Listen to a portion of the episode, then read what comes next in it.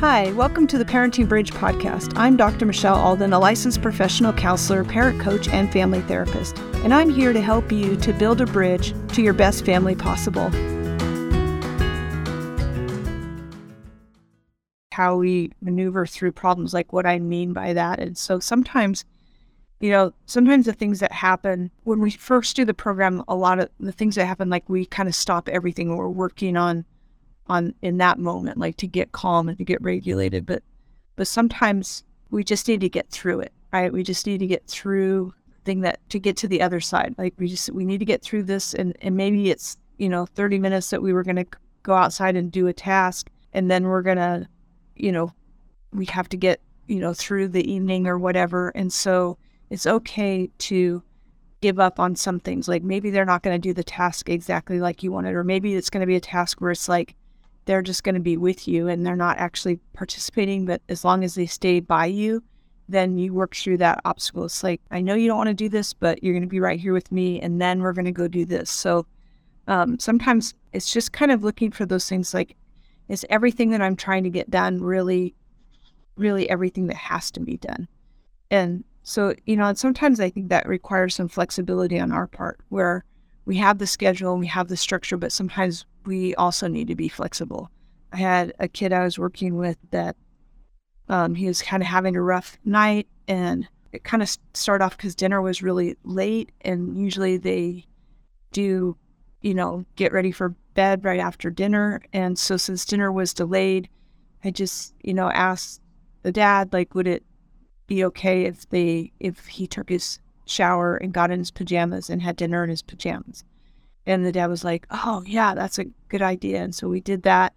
And then because everything was late, like their family time was delayed, and so then he started having a fit about his family time being delayed. And finally just kind of, it was getting really close to actual bedtime, and he was really struggling, and they wanted him to brush his teeth, but he just was kind of melted into a puddle on the floor. I said, is it okay if you just pick him up and put him in bed? He was like 7 years old. It's like, let's just go to bed. Like, maybe we're just done today. And so sometimes it's just looking at those things, like what's going to happen, what's realistic about what's going to happen, and is this actually going to get done at this time? Because, it's okay to give up on maybe brushing teeth tonight, in order to get to bed at 8 instead of having a battle till 10 o'clock or whatever it was going to take. I think that takes some wisdom and some, I guess,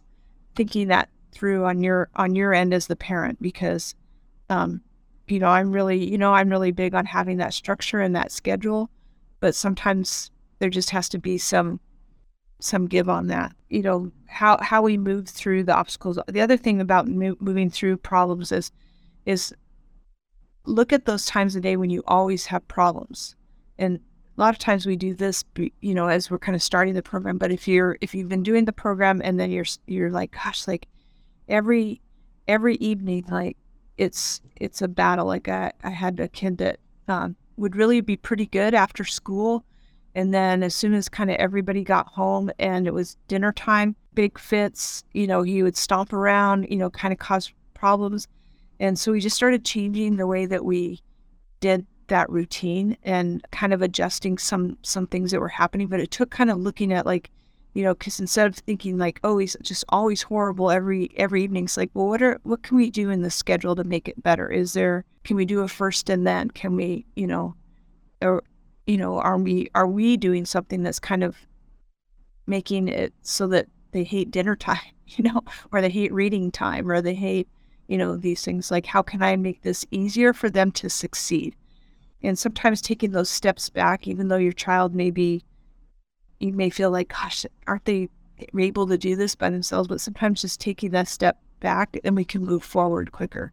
Sometimes it's because we, have like been right there with them that we start micromanaging so much of it that we lose the compliance in doing it. Where it's like, this should be like, let's go take care of this, or let's go do this together. Instead, it's like we want them to do it, and we're just kind of, watching over them and pointing out like, oh, you missed this, or you didn't do this, or we should have done that. And so that can cause some problems that help us to not get through the tasks that we want to do. So one of the other questions that somebody was asking about was if I was going to talk about holiday suggestions. I'll just give you some of my suggestions for traveling and in these holiday times.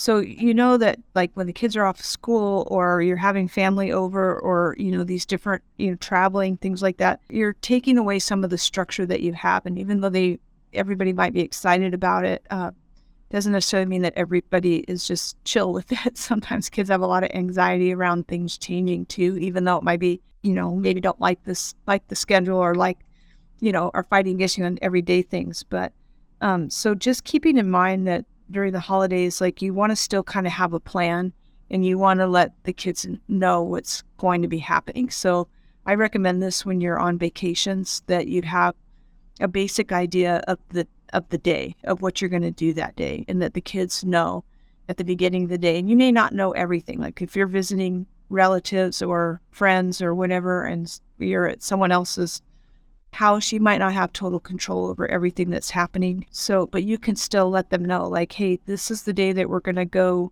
do such and such. And I just want you to know that, that I don't know exactly what time we're going to leave, but we're going to have breakfast, and then we're going to do this, then we're going to get ready, and then we're going to do that. And today you'll have time to do these things. And just, you know, and for some kids, I've had some families still kind of write out a basic schedule for the kids, so that they know, and some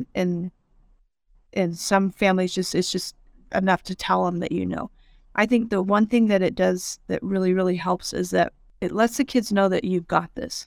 That just because we're on vacation or we're off schedule or we have a holiday, it's not like total chaos, because somebody still knows what the plan is.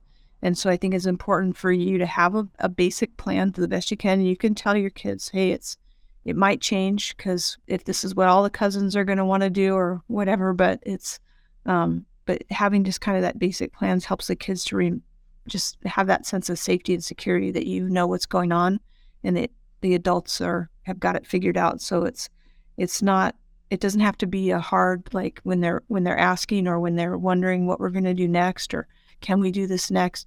You don't have to be harsh about it and say, you know, the adults have got it or we're in charge, you know, but letting them know by saying, yeah, I know it's kind of been crazy, hasn't it? Here's what we're going to do. So just kind of keeping the structure can really help, but also if you have to let go of some of that structure, at least letting the kids know that there is a plan.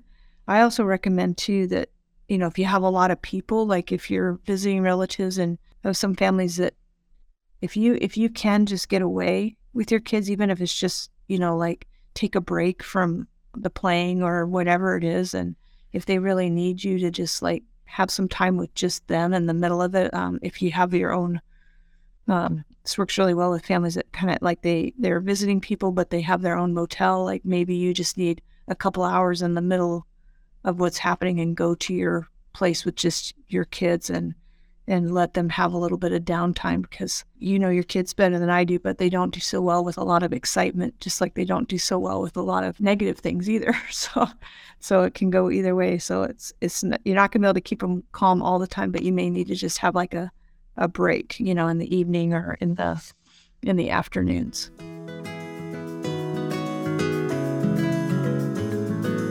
Thanks for listening to the Parenting Bridge podcast.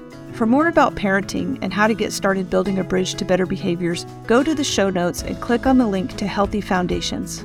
If you would like to leave a comment or have questions for Dr. Michelle, there's a link in the show notes to do so. Thank you.